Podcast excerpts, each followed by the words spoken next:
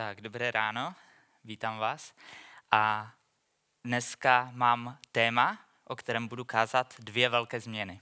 Nevím, jestli uh, vás něco napadne, když se řeknou dvě velké změny. O, možná si myslíte, o čem to dneska bude, tak je 14. je Valentín, svátek zamilovaných. Třeba to bude o lásce, ale to bych tady asi nestal já. Možná, že to bude o politice, protože zítra nám končí nouzový stav a spousta věcí se bude měnit, tak možná, že dvě velké změny budou ohledně politiky. Možná, že to bude o pustu, protože začíná náš zborový pust a možná budeme mluvit o tom, co všechno to přinese za změny. Aby jsme zjistili, o čem dneska budeme mluvit, tak se podíváme do knihy Jonáše. Podíváme se na příběh o proroku Jonášovi, který uh, zažil speciální věc s Bohem a my to budeme dneska rozebírat. A na začátek se chci zeptat, jestli si myslíte, že něco může ovlivnit boží rozhodnutí. Jestli si myslíte, že něco může uh, dovést Boha k tomu, aby se rozhodl jinak, než jak měl v plánu. Prorok Jonáš, nebudem číst celou tu knihu, sice není moc dlouhá, ale přesto je delší, než kolik tady mám času, takže vám krátce řeknu, o co jde. Jonáš dostal od Boha úkol. A tenhle ten úkol byl v tom, že má jít do města Ninive a tohleto město je to dnešní, eh, dnešní ruiny vedle iráckého města Mosul a tehdy to bylo velké a významné město. Bylo hlavním městem Velké říše uh, izraelských nepřátel Asyřanů. A tohleto město bylo prostě úplně, úplně nejvíc nepřátelské místo, které uh, si Izrael v té době mohl představit. A přesně tam je Jonáš poslán. A má za úkol vyřídit jednu věc, vyřídit jedno poselství. Jenomže Jonáš Boha neposlechne a rozhodne se, že radši uteče utíká úplně na druhou stranu. Utíká mnohem dál, než kam měl původně jít a mnohem horší cestou. Jonáš volí cestu po vodě a židé nenáviděli cestu po vodě. Cesta po vodě to pro ně bylo synonymum pekla, synonymum něčeho, nad čím prostě nemají kontrolu, co je velmi, velmi špatné. Přesně tam Ježíš utíká, aby nemusel jít do města Ninive. Uh, Jonáš. Pardon. A Bůh ho zajímavým způsobem vrací zpět. Nebudeme tady rozebírat to, jakým způsobem uh, ho Bůh vrací zpátky. O Jonáši je spousta kázání, pravděpodobně jste uh, nějaké slyšeli, můžete si přečíst ten příběh v Biblii. Ale je to velmi zajímavý způsob, zajímavá cesta. Nakonec Bůh dovede Jonáše přímo před město Ninive. A Jonáš už, uh, když je před tím městem, tak se rozhoduje, dobrá, teda půjdu a vyřídím zprávu, kterou mi Bůh předal. A ta zpráva je velmi jednoduchá, velmi krátká. Najdeme ji v Jonáši v třetí kapitole v čtvrtém verši. Na konci se píše, Ninive bude za 40 dnů vyvráceno. Ninive bude za 40 dnů zničeno. Uběhne 40 dní a tak, jak Bůh řekl, tak také činí. S velkým, ohromným, slavným způsobem zničí Ninive, tak jako zničil Sodomu a Gomoru, protože tak se rozhodl. Nebo ne? V desátém verši třetí kapitoly čteme zajímavou věc. Najednou se mění situace a je tam napsáno, Bůh litoval zla, které prohlásil, že jim učiní a neučinil ho. Proč? co změnilo boží názor na Ninive. Co způsobilo, že Bůh, který se rozhodl tady tohleto město zničím, najednou říká, tady tohleto město nechávám dál žít. Byly to dvě velké změny. A první změna je změna v přemýšlení, je to změna pohledu. Jonáš třetí kapitola, pátý verš na začátku. Obyvatelé Ninive uvěřili Bohu.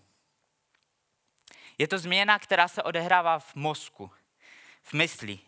Je to změna, která mění náš názor, náš pohled na věc. A musíme pochopit, jak pro Asyřany tahle ta změna byla radikální. Asyřané jsou krutý národ. Eh, z historických záznamů víme, že stahují lidi zaživa z kůže, že lepky nepřátel, které zabíjeli, vrší nahromady. Že dělají spoustu krutých věcí. Asyřané mají mnoho bohů. Izraele mají jednoho boha. Asyřané Izrael nenávidí, vysmívají se mu. Pohrdají jimi, pohrdají Bohem Izraele. Takže najednou jsou Asyřané v situaci, kdy uvěřili Bohu. Kdy zradili absolutně svoje náboženství. Kdy úplně změnili svoji politiku. Kdy dali bokem svou hrdost a svou píchu. A najednou se otáčejí k Bohu. Mění způsob toho, jak přemýšlí, jak se dívají na danou situaci. Jejich chápání světa je najednou úplně jiné. A je tady druhá změna. Změna směru. Návrat, otočení se, odpověď. To všechno eh, najdeme v Jonáši v třetí kapitole, pátý až osmi verš. Vyhlásili půst a všichni, od nejmenších až po největší, oblekli pytlovinu. Když se ta zpráva donesla Ninivskému králi, vstal ze svého trůnu, svlékl si plášť, zahalil se pytlovinou, usedl v popelu a nechal v Ninive vyhlásit toto. Vynosem krále a jeho velmožů se nařizuje. Lidé ani zvířata, skot ani brav, ať neukusí žádnou potravu, ať nejedí ani nepijí. Lidé i zvířata, ať se zahalí, zahalí pytlovinou a volají ze vší síly k Bohu. Každý, ať se odvrátí od svých zlých cest a od násilí, které mu lupí na rukou. Najednou už to není jenom změna v mozku, kdy pochopili, potřebujeme se na věc dívat jiným způsobem.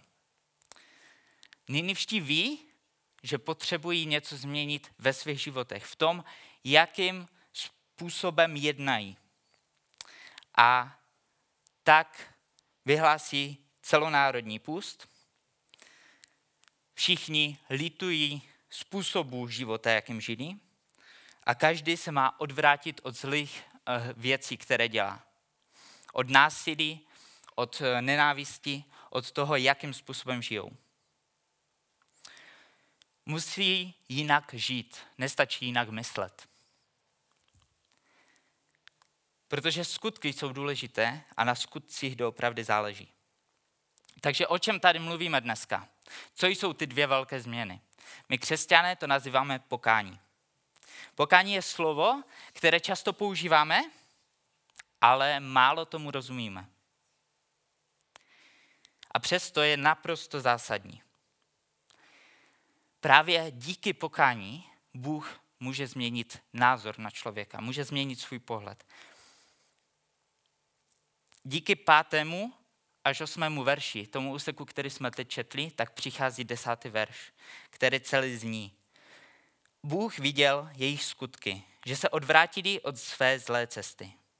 Proto Bůh lítoval zla, které prohlásil, že jim učiní a neučinil to. Bůh najednou viděl, že nastala změna.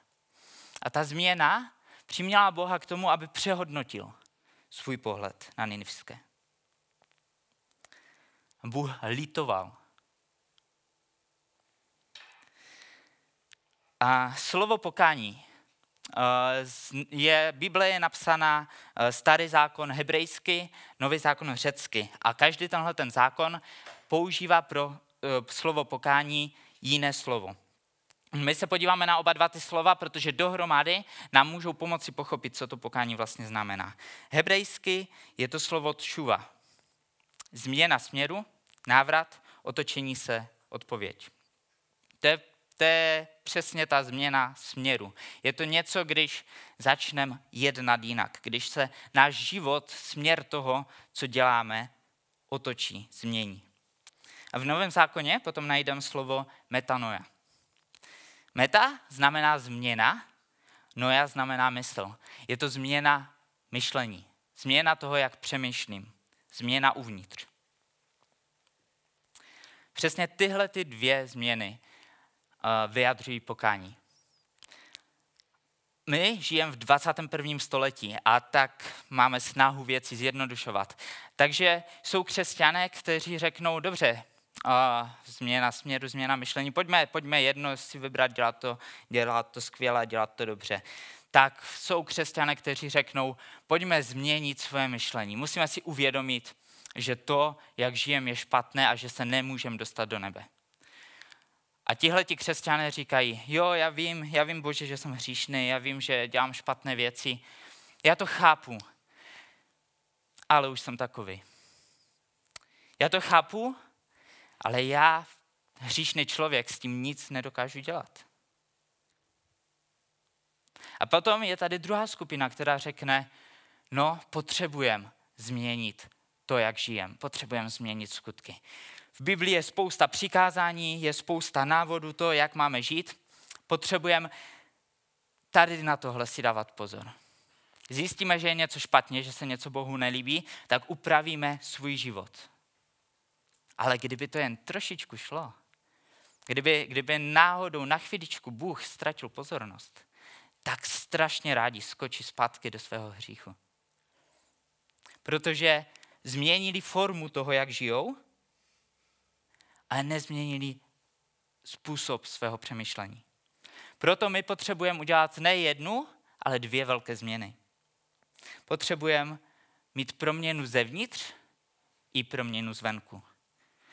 To, co se děje vevnitř nás, musí jít vidět venku. To, co se děje venku, musí vycházet z toho, co je vevnitř.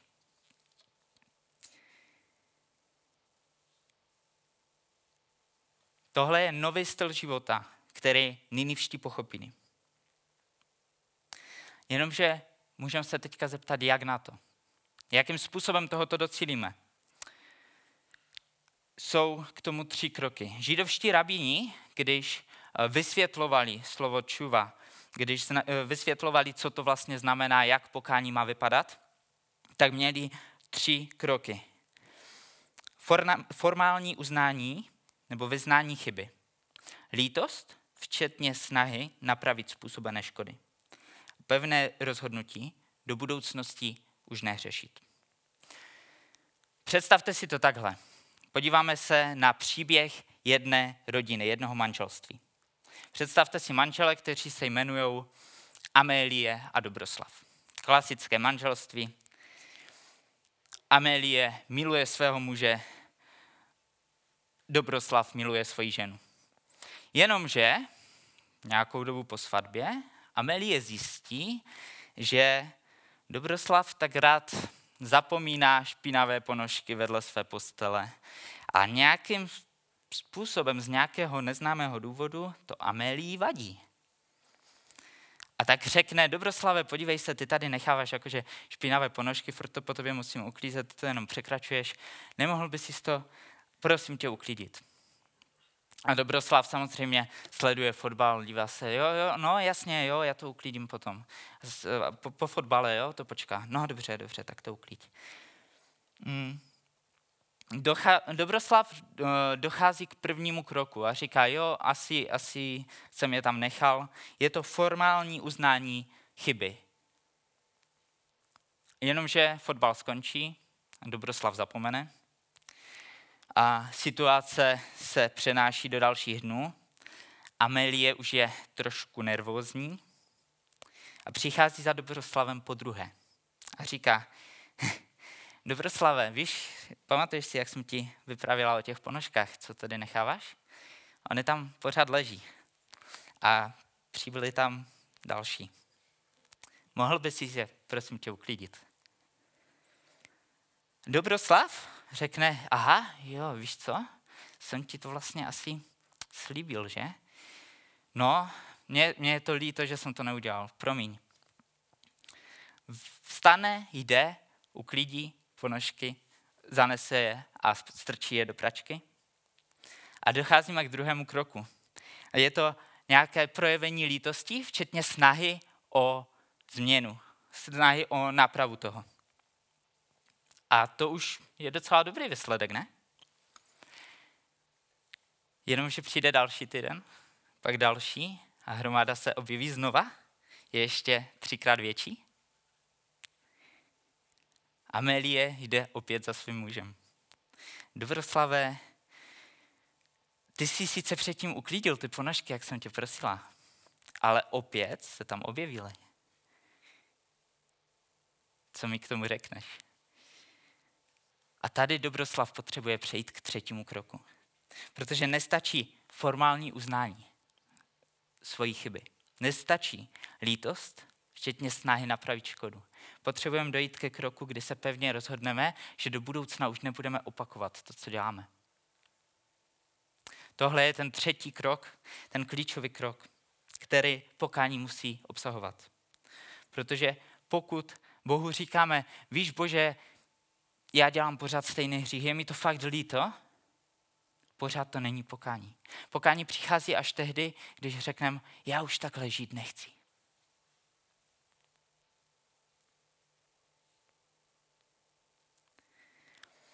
Takže tohle je klíčové poselství toho celého zákona. Co bych chtěl, pokud si píšete poznámky, pokud jste zvyklí psát si poznámky, tak si zapište, co, o čem to dneska je. Potřebujeme mít v životě dvě změny. Změnu myšlení a změnu směru. A potřebujeme dělat tři kroky. Formální uznání chyby, lítost, včetně snahy napravit způsobené škody a pevné rozhodnutí do budoucna již nehřešit. Je to to hlavní, to klíčové, ale kolem pokání se dá mluvit spousta věcí a ještě zdaleka jsme nevyčerpali všechny důležité věci. Takže teďka bych chtěl říct pár bodů a myšlenek, které uh, vám možná pomůžou pochopit, co to vlastně pokání znamená a jak má pokání vypadat v mém životě. Což je ten klíč, k čemu chci, aby jsme došli nechci tady mluvit nějaké teoretické, uh, teoretické poučky, nechci tady mluvit o tom, jako že tam ten by měl dělat to pokání tak.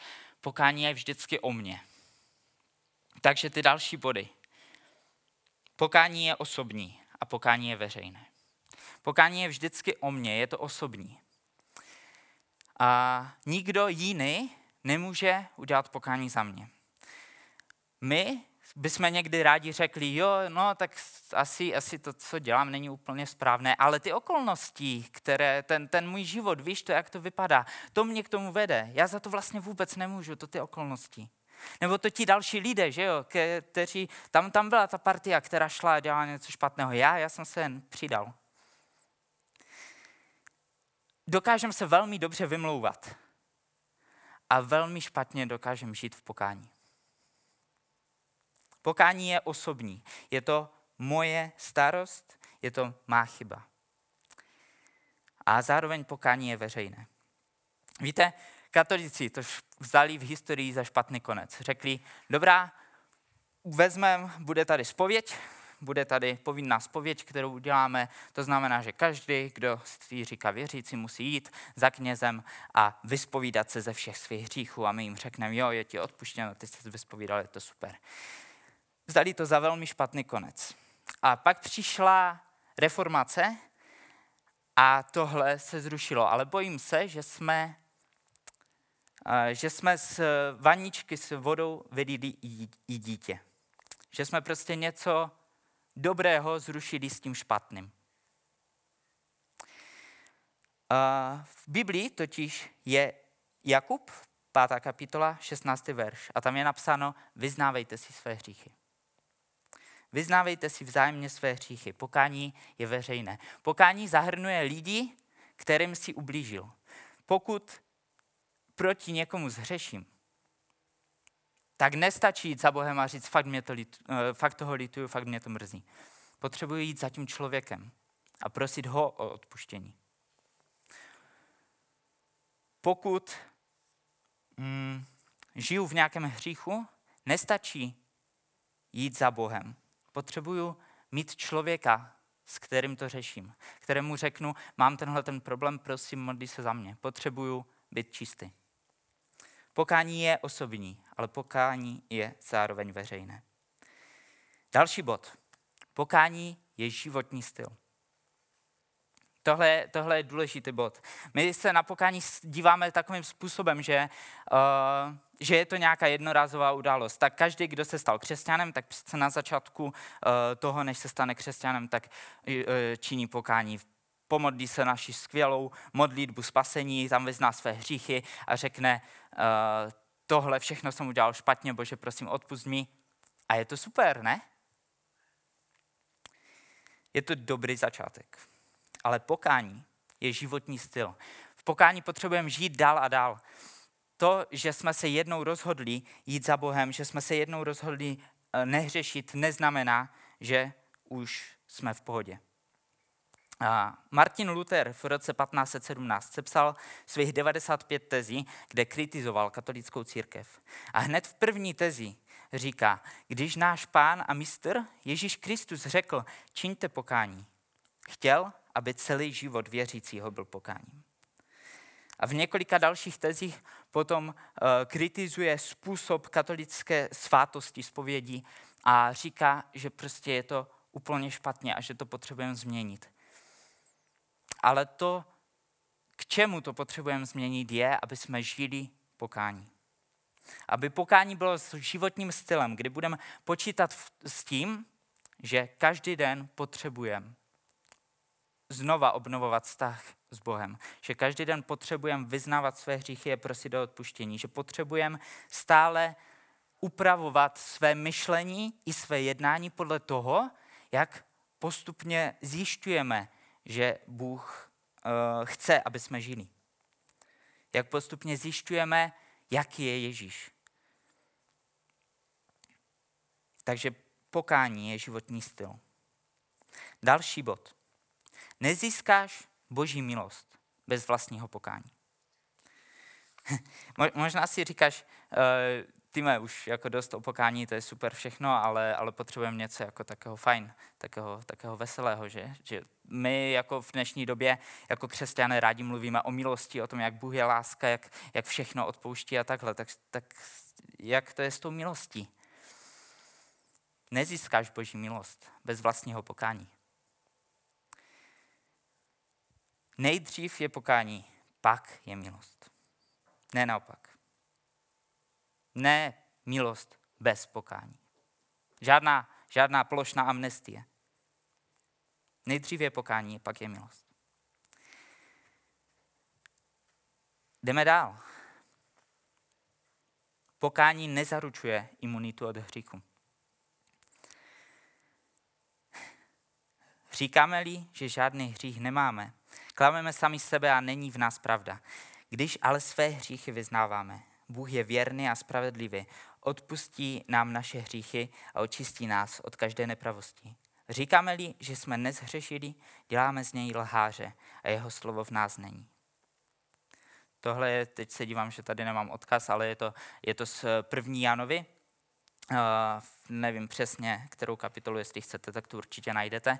Je to, je to verš, kdy, kdy Jan vysvětluje, jak to vlastně je. Uh, každý hřeší. Křesťan hřeší. Někdy, někdy si říkáme, já jsem křesťan a, a hřeším. Je to, fungovalo to moje pokání, jako ne, neudělal jsem něco špatně?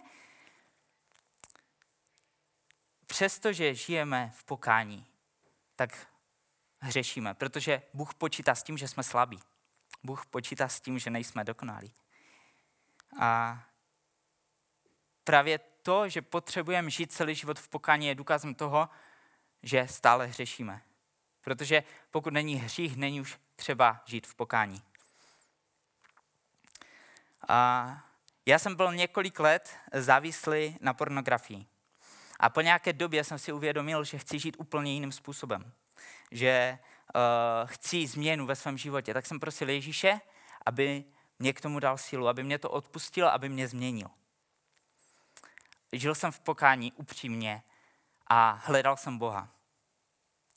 Znamenalo to, že už jsem nikdy uh, se na porno nepodíval?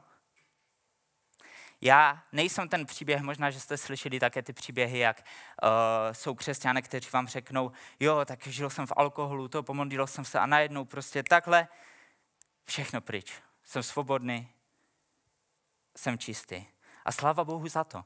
Ale tohle to není můj příběh. Já jsem žil v pokání, žil jsem upřímně, ale ještě dlouhou dobu, docela dlouhou dobu mě trvalo, než, uh, než jsem mohl říct, teďka už jsem svobodný. A je to nějaké čtyři roky, co díky Bohu můžu říct, že už nejsem závislý na pornografii. Ale nebylo to hned. Nebylo to v tom momentu, protože i když žijem v pokání, pořád bojujem. To, že bojujem, neznamená, že jsme poraženi, že nejsme uh, pod, že nejsme křesťané. To, že bojujeme, znamená, že jsme na boží straně, že bojujeme za svého krále, ale že bojujeme. A boj přináší někdy prohry. Problém je v okamžiku, kdy řekneš, já pořád prohrávám a už je mi to jedno. Problém je, když hřích přestaneš řešit. Ale pokud bojuješ a prohráváš, tak vždycky pokání tě může dostat zpátky k Bohu. A už jsem říkal, že nezískáme pokání bez, eh, ne, nezískáme boží milost bez našeho pokání. A dovolte mi to teďka otočit. Neexistuje lidské pokání bez boží milosti. A právě proto může křesťan hřešit a přitom být eh, křesťanem, přitom být čistý. Protože neexistuje lidské pokání bez boží milosti. Pokud hledáš Boha, pokud hledáš čistotu a přijdeš za Bohem, vyznáváš své hříchy, Bůh je vždycky připravený dát ti milost. Jak to vím? Protože zdrojem pokání je Bůh. Římanům, druhá kapitola, čtvrtý verš. Nevíš, že boží dobrota tě vede k pokání? My sami od sebe jako lidé nedokážeme uh, pokání využít, vymyslet, nedokážeme se k němu dostat. Bůh dává každému člověku možnost pokání. A na nás je, jestli tu možnost využijeme nebo ne, ale je to od Boha. A Bůh si s náma nehraje jako kočka z myši, že by jako řekl, jo, tak dám ti možnost, dám ti možnost činit pokání, ale ty, ty budeš žít v pokání a já si řeknu, a ty zrovna ne, dneska, dneska tě neberu, tobě milost nedám. Pokud Bůh dává možnost k pokání, zároveň je automaticky připravený dát i milost. Další bod. Lítost není pokání. Je to dobrý start. Přemýšleli jste někdy, v Biblii jsou některé příběhy fakt zajímavé. A je, je tam příběh o Saulovi, který udělal uh, velice špatné věci a pak je napsané, že litoval toho, co udělal, hledal Boha. A přesto mu Bůh už nedal šanci. Podobný případ je u Jidáše. Jidáš zradil uh, Ježíše, nechal ho ukřižovat a potom je napsáno, Jidáš litoval toho, co udělal šel, vrátil těch 30 stříbrných, za které eh, Ježíše prodal, ale nenalezl boží milost. Jak je to možné? Pro ně už to jakože neplatí. Protože lítost není pokání. Lítost je dobrý začátek, ale pokání vyžaduje krok dál. O tom jsme mluvili v těch třech krocích. Pokání vyžaduje, aby jsme se dostali o kousíček dál. Lítost je dobrý start. Další bod. A, a možná jeden z hlavních klíčových bodů. Pokání znamená sklonit se před králem. To není o, o přístupu k Bohu jako ke kámošovi. Hej kámo, víš, zase, zase jsem to prostě zvoral. Mohl bys mě to prosím tě odpustit? Tohle je velmi špatný obraz toho a my, my jako křesťané to takhle někdy prezentujeme.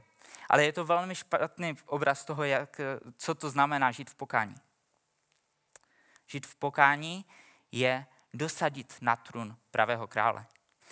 Je to o tom, že přijdu před Boha a říkám, skutečně si odteď mým králem. Tohle udělali ti ninivští. Oni řekli, jo, tady je něco, před čím my se musíme sklonit. Tady je někdo, kdo je větší. Tady je někdo, kdo si zaslouží, aby jsme ho poslouchali. Tady je někdo, kdo má právo dávat rozkazy. A to neznamená zříct se odpovědnosti za svůj život. Takhle to taky někteří berou, jo? že no dobré, takže, takže vlastně o, já řeknu, bože, teď si králem mého života. Sednu si na gauč a budu čekat. Hm. Dneska mi Bůh neřekl, abych šel do práce. Tak proč bych chodil? Dneska mi Bůh neřekl, abych šel do církve. Co tam budu dělat? Není to zříkání se zodpovědnosti za svůj život. Zodpovědnost stále máme. Je to jako, když si představíte vojáka, který ví, kdo je jeho velitelem. Ale samozřejmě v okamžiku, kdy je na základně, kdy je mír, kdy se nic neděje a kdy zrovna nemá žádný výcvik, tak má prostor k tomu dělat si věci, které chce. Má volný čas jistým způsobem musí zodpovědně řídit svůj život. Ale v okamžiku, kdy zazní povel velitele, tak ví, že musí jít. Tak nemůže říct, počkej, já si tady dohraju tu šachovou partii s kámošem. V okamžiku, kdy král zavelí, tak musíme být připraveni. Ještě, ještě spousta věcí by bylo o čem mluvit, ale uh, můj čas se krátí. Uh, velmi zajímavý je verš, je devátý verš v té třetí kapitole Jonáše, který by stál na samostatné kazání. Uh, můžete si ho přečíst. Celá čtvrtá kapitola je velmi zajímavá. Je tam, je tam reakce Jonáše na to, uh, na to co, se, co se děje a, a vlastně se hněvá na, na Boha, že zachránil Ninivské. To je někdy taky zajímavé, protože, protože my si musíme uvědomit, že pokání není fér. Že pokání to v nás vzbuzuje takový, takový pocit, jako že teď tu milost si ten člověk nezaslouží. Že známe, známe uh, podobenství o marnotratném synu. Tam je, tam je ten starý syn, který přijde a říká, uh, oče, proč tady v tomu mladému synu, který všechny majetek rozházel, tak proč ho tady tak jako vítáš? Proč si tak nadšený z něho? Teď to není fér. Pokání mění boží pohled na hříšného člověka. Pokání není fér, pokání je změna. Najednou to status quo, které bylo, se mění. Najednou už platí něco jiného. A takže ještě jednou, co, co je nejdůležitější. Pokání jsou dvě velké změny. Je to změna směru a změna myslí. Jsou to tři kroky. Je to formální uznání toho, že jsem něco udělal špatně. Je to, uh, uh, je to lítost, včetně snahy napravit způsobené škody. Je to pevné rozhodnutí do budoucnosti již nehřešit. Chtěl bych Eh, to zakončit nádherným příkladem pokání, které je v Biblii. A je to příběh krále Davida. Král David eh, se dostal do situace, kdy eh, udělal velmi zlé věci. Jednou takhle bylo nějaké izraelské tažení proti nějakému městu a Král David, který byl vždy v čele vojska, tak se rozhodl zůstat ve svém paláci. Všichni vojáci tam byli, obléhali nějaké město a David se prochází ve svých zahradách. Najednou uvidí jednu krásnou ženu, Batšebu, jak se koupe.